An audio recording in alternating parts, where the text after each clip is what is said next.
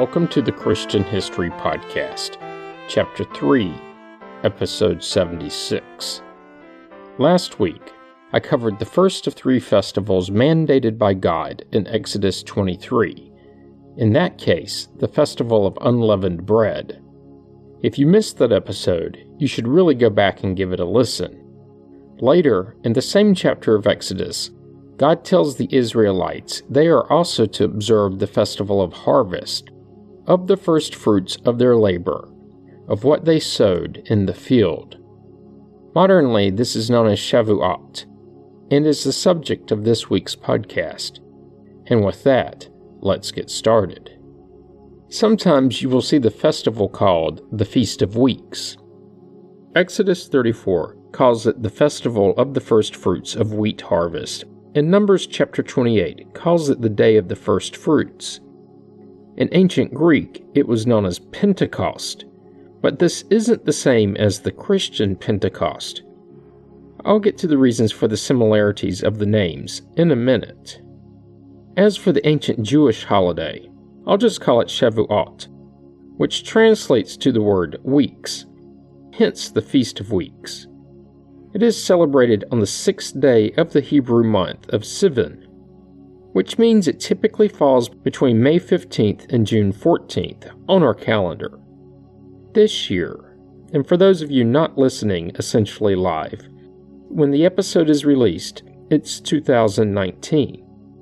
And this year, Shavuot starts on the evening of Saturday, June 8th, and ends on the evening of Monday, June 10th, which is, of course, two days. But some modern Jews limit the celebration to one day. However many days are observed, the feast occurs seven weeks after the Passover. More details on this can be found in Deuteronomy chapter 16, which reads You shall count seven weeks. Begin to count the seven weeks from the time the sickle is first put to the standing grain. Then you shall keep the festival of weeks to the Lord your God, contributing a freewill offering in proportion to the blessing that you have received from the Lord your God. Rejoice before the Lord your God, you and your sons and your daughters, your male and female slaves, the Levites resident in your town, as well as the strangers, the orphans, and the widows who are among you, at the place that the Lord your God will choose as a dwelling for his name. Remember that you were a slave in Egypt, and diligently observe these statutes. End quote. Of course, the holiday is designated as a celebration of the harvest, in this case, a harvest of wheat. Remembering back to the last episode, the festival of unleavened bread occurs when barley is ready for the harvest. Roughly seven weeks later, the wheat is ready. Also, it's thought by some that in ancient Israel, the grain harvest would last seven weeks, hence another reason for the name and the timing of the festival. Overall, it was seen as a season of gladness in the society. At the end of the festival, at least when the temple was in Jerusalem, two loaves of bread made from the recently harvested wheat were left as an offering at the temple. It seems that this was two loaves in total, not two from each family. So, more symbolic, but certainly still meaningful.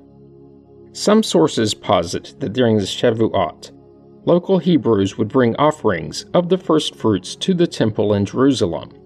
This would include what are sometimes referred to as the seven kinds of fruit grown in ancient Israel wheat, barley, grapes, figs, pomegranates, olives, and dates. This list is very similar to what is seen in Deuteronomy chapter 8, the only difference being that Deuteronomy does not have dates, but has honey instead. Obviously, the definition of fruit was a bit loose, as wheat, barley, and honey are not really that type of food, but the overall offering maintained the same meaningfulness. And this was no small affair. As a gesture of their gratefulness, and with a bit of pomp, in that era, Jewish farmers, while the fruits were still in the field, would tie a reed around the first ripening fruits from each of these species. When the harvest rolled around, the fruits with reeds would be cut and placed in baskets woven with gold and silver. These ceremonial baskets were then loaded on oxen, and the oxen were adorned too, in their case with gilded horns and laced with garlands of flowers. The oxen were led in a splendid parade to Jerusalem. As the farmers and the accompanying entourages marched through the cities and towns, they would be met with music and other festivities. Upon arrival at the temple, each farmer would present his fruits to a priest. It's thought that the whole ceremony was similar to the one found in Deuteronomy chapter 26 that reads When you have come into the land that the Lord your God is giving you as an inheritance to possess, and you possess it, and settle in it, you shall take some of the first of all the fruit of the ground, which you harvest from the land that the Lord your God is giving you and ye shall put it in a basket, and go to the place that the Lord your God will choose as a dwelling for his name. You shall go to the priest who is in office at that time, and say to him, Today I declare to the Lord your God that I have come into the land that the Lord swore to our ancestors to give us. When the priest takes the basket from your hand and sets it down before the altar of the Lord your God, You shall make this response before the Lord your God. A wandering Aramaean was my ancestor. He went down into Egypt and lived there as an alien, few in number, and there he became a great nation, mighty and populous. Pausing for a second. This section refers to Laban's efforts to weaken Jacob and rob him of his children and all that would follow. It's also a reference to Jacob's poor beginnings, with the offering of fruit symbolizing all of the blessings that have followed. Unpausing. When the Egyptians treated us harshly and afflicted us, by imposing hard labor on us, we cried to the Lord, the God of our ancestors. The Lord heard our voices and saw our affliction, our toil, and our oppression. The Lord brought us out of Egypt with a mighty hand and an outstretched arm with a terrifying display of power, and with signs and wonders. He brought us into this place and gave us this land, a land flowing with milk and honey. So now I bring the first of the fruit of the ground that you, O Lord, have given me. You shall set it down before the Lord your God, and bow down before the Lord your God. End quote. Modern celebrations also use it to mark the occasion of God giving the Torah to the Israelites at Mount Sinai, even though the date of this is found nowhere in the text. Not that the actual date matters terribly much, but according to tradition, the Torah was given to the Israelites seven weeks after the Passover, which ties the celebrations together. The Babylonian Talmud written between the 3rd and 5th centuries AD, refers to the Shavuot as Atzeret, which means to refrain, thought to be a reference to the prohibition against working on the holiday. They also viewed it as a conclusion of the season of Passover, and since the festival occurred 50 days after the Passover, Greek Jews of the same era gave it the name Pentecost which is literal Greek for 50th day. And if you think about it, this has been hiding in plain sight. Penta, like pentagon, the five sided shape, pentagram, a five pointed star, pentathlon, the Olympic event consisting of five events, and many more. So, Pentecost, 50 days. Modern adherents consider the holiday minor when compared to other, really more well known Jewish celebrations. Thinking back to the last episode, the observance of the Passover week is really stringent, but the Festival of First Fruits has no mandated Torah rules, except for traditional meals and merriment, and, not to forget, special prayer services and abstaining from work. Having said all of that, customs and traditions have attached to the festival over the millennia since its inception. Some of these include the consumption of milk and cheese, which I'll get to in a minute, the reading of the Book of Ruth, also the decorating of their homes and synagogues with greenery, and engaging in an all night study of the Torah. I'll have more on all three of these the Book of Ruth, the Greenery, and the All Night Study in a minute. There's something else. During the holiday, tradition holds that an 11th century AD rabbinical poem is recited. The poem is essentially a praise piece directed at God, the Torah, and ancient Israel. It's publicly read in the synagogue immediately before the morning recital of the Torah on the first day of the Shavuot. The poem, titled Akdamut, was composed by Rabbi Meir of Worms, whose son was killed during the First Crusade in 1096. Rabbi Meir debated with local, and in this case it would be German Christian priests. In the debate, he maintained his view on the certainty of God's power, his love for Jewish people, and the excellence of the Torah. It was after this debate that he penned the poem.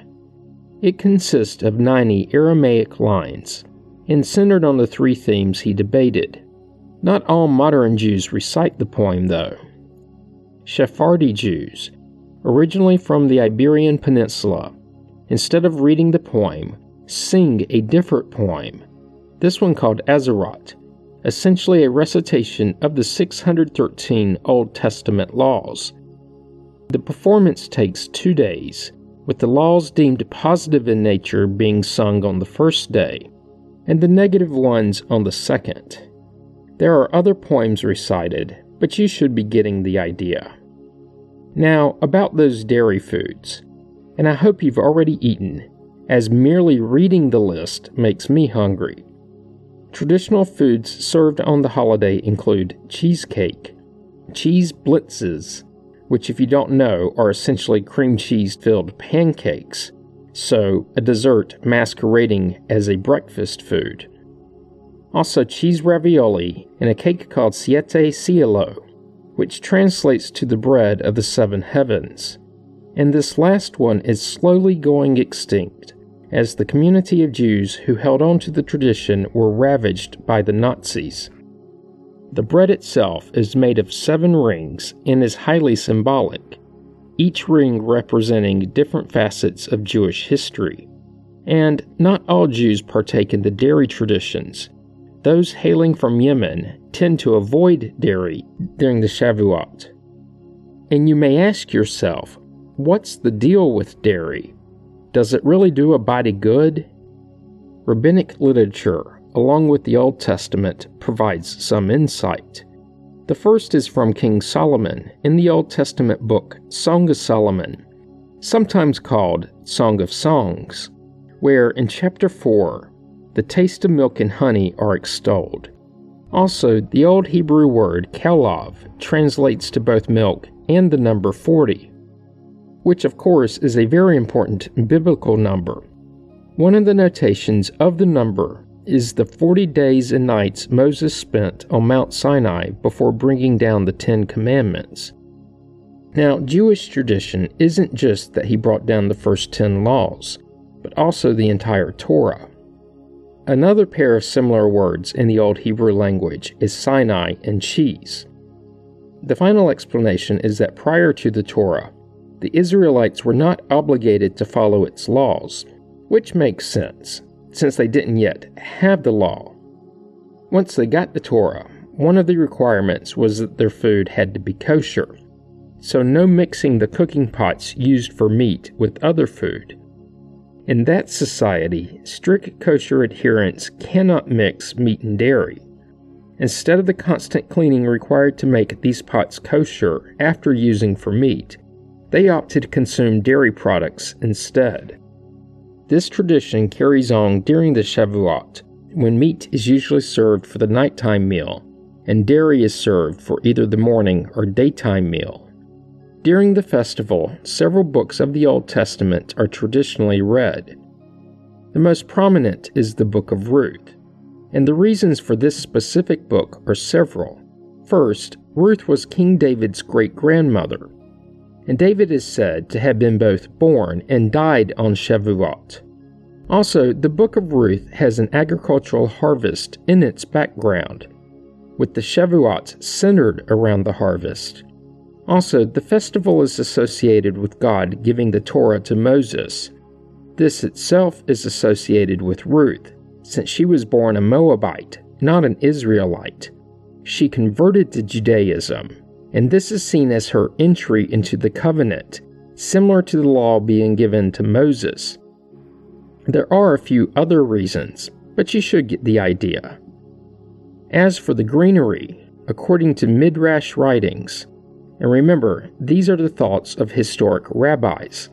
Mount Sinai suddenly bloomed with flowers just prior to Moses being given the Torah. Well, before that, the baby Moses was found in the reeds, and reeds are associated with greenery. Both of these events are said to have occurred on the same calendar day as the festival. At one time, there was a tradition of decorating trees for the festival. This tradition was officially canceled by Vilna Gaon, an 18th century rabbi, because he thought it was too similar to Christmas trees. He was from an area that is now part of Belarus. At the time, it was part of Lithuania, so Eastern Europe. Despite his pronouncement, many Jewish families still decorate their homes in green. The same goes for synagogues plants, flowers, and leafy branches. Which gets me to the last tradition the night long study of the Torah. This too likely originated from Midrash writings, with a twist. These writers propose that prior to God bestowing the Torah with Moses, just the very night before the laws were given, the Israelites went to bed early. Okay, to be clear, I doubt they were carting beds around the desert, but saying that they went to mat is a bit confusing. Anyway, they went to sleep early. That way they would be well rested for what was sure to be a memorable day. And despite this, they all overslept, to the point that Moses himself had to rouse them. He was about to head up the mountain, and to a potentially none too happy God, who was kept waiting. And now for a sentence or three of my thoughts. Where were Aaron and the other elders? Moses should have remembered what his father in law told him about the judges and delegated. Moses, as great of a leader as he truly was, did forget a few management principles. But here I am Monday morning quarterbacking, back to the all night study of the Torah. The Israelites grew to regret this one morning of sleeping in and sought to rectify it by studying the Torah all night on the anniversary of when it was given.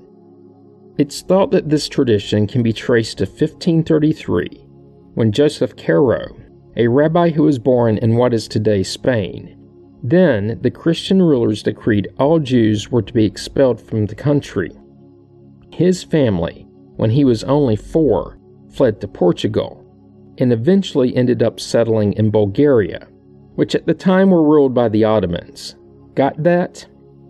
Just know his formative years were spent fleeing persecution, to the point that his family settled under the rule of the Muslim Ottomans.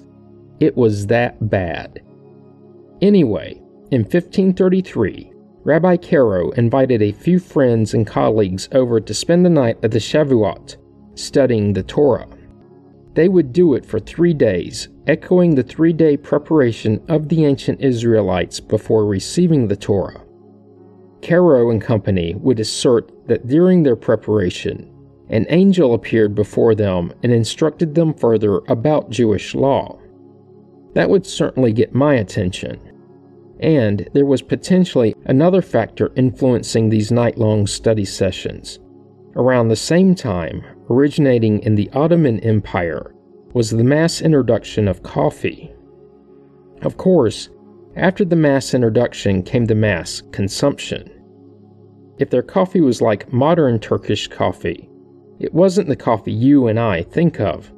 It more closely resembles espresso, so even more potent. When you combine caffeine with a desire to learn and atone, you get all night study sessions, somewhat similar to the modern college experience, sans the atonement. Modernly, the all night sessions aren't limited to the study of the Torah. as any subject may be read. But it's generally limited to the Talmud and the Mishnah, along with the Torah.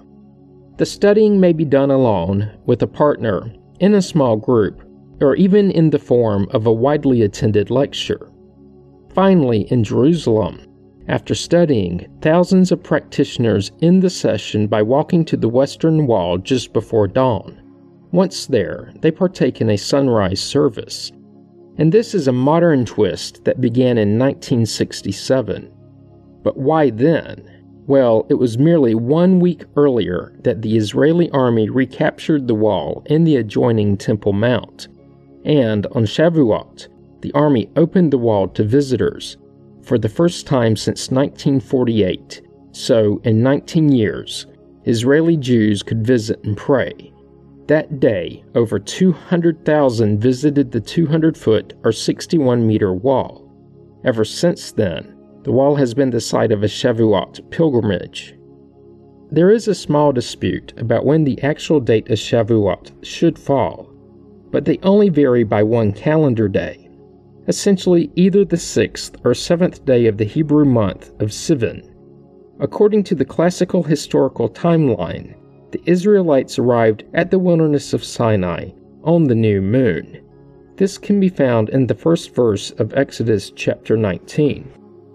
The Ten Commandments are thought to have been given to the people the next Sabbath, meaning the next Saturday and the debate centers on if the new moon occurred on the preceding Sunday or Monday.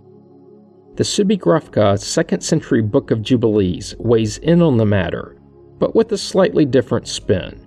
In this case, intending to have the festival fall on the same weekday every year. This would keep it in line with the Saturday Passover Sabbath every year falling 50 days after that celebration. So, in that case, Shavuot falling on a Sunday. The book also posits that it was on Shavuot that the rainbow appeared to Noah, marking the beginning of the Noahic covenant. Put the two together, and the anniversary of two historic covenants, Noah's and Moses, fall on the same day as the annual festival. Finally, the period between the Passover and Shavuot marks a process known as the counting of Omer, a process beginning the day after the Passover Sabbath which is traditionally the first day of the barley harvest, and as seen in Deuteronomy chapter 16.